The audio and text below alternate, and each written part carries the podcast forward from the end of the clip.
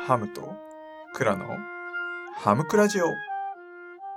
はい、こんにちは、ハムです。さて、2回目の放送ではですね、まあ、ハムと一緒に行ってるクラですね。クラリネットの紹介をしていこうかなというふうに思います。まあ、皆さんね、クラリネットってなんとなくはね、聞いたことあるって人は多いとは思うんですけれども、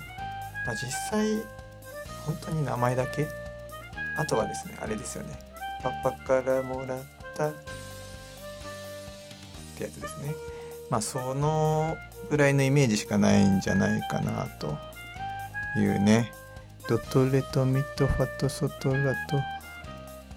音が出ないですよね。まあ、それぐらいのイメージしかないんじゃないかなというふうに思うんですけれども、まあ、このクラリネットってていう楽器、まあ、何から説明しようかなというふうに思うんですけど、まあ、結構ね今やってるよっていう人は少ないと思うんですけれども前にやったことあるよっていう人は結構いるんじゃないかなっていうふうに思うんですよ。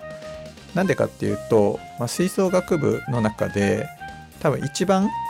こうパートの人数が多い楽器なんですよね。まあ、だいたい吹奏楽部だと、まあ、9人から、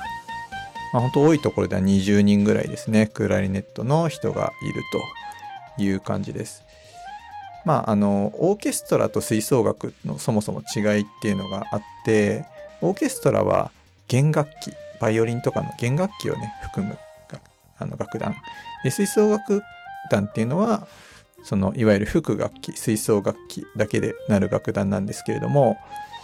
そのオーケストラでいうバイオリンのパートをクラリネットがやっていることが多いんですよね。まあ、なので、まあ、結構吹奏楽の中だと、まあ、花形というか、まあ、メインどころメロディーを結構やることが多いと。まあ、その代わり人数が多いので、まあ、埋もれちゃったり一人一人の音っていうのは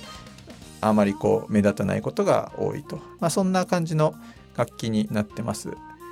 まあ、クラリネットもねこうソロで1本でですね取り出してみると、まあ、結構いろんなこう表現ができる楽器で、まあ、本当にクラシックもできるし、まあ、ジャズの演奏も、まあ、ベニー・グッドマンっていうねすごい往年のもう本当に1920年代とかですけれどもジャズとか、あ、あとは、ポップスとかあと結構意外と映画とか CM とかのバックミュージックで使われてることも結構ある楽器なんですよね。音域が管楽器の中ではすごい広くてミミミミって、まあ、4オクターブですねこう出せるところでは出せたりだとかあのー、比較的ねフルートとかサックスとかね他の金管楽器よりは音域がかなり広い方の楽器になるので、まあ、いろんな表現ができるというところですね。まあ、クラリネットについて語り出したら結構あのキリがないんですけれども、まあ、だいぶマニアックなところもいろいろ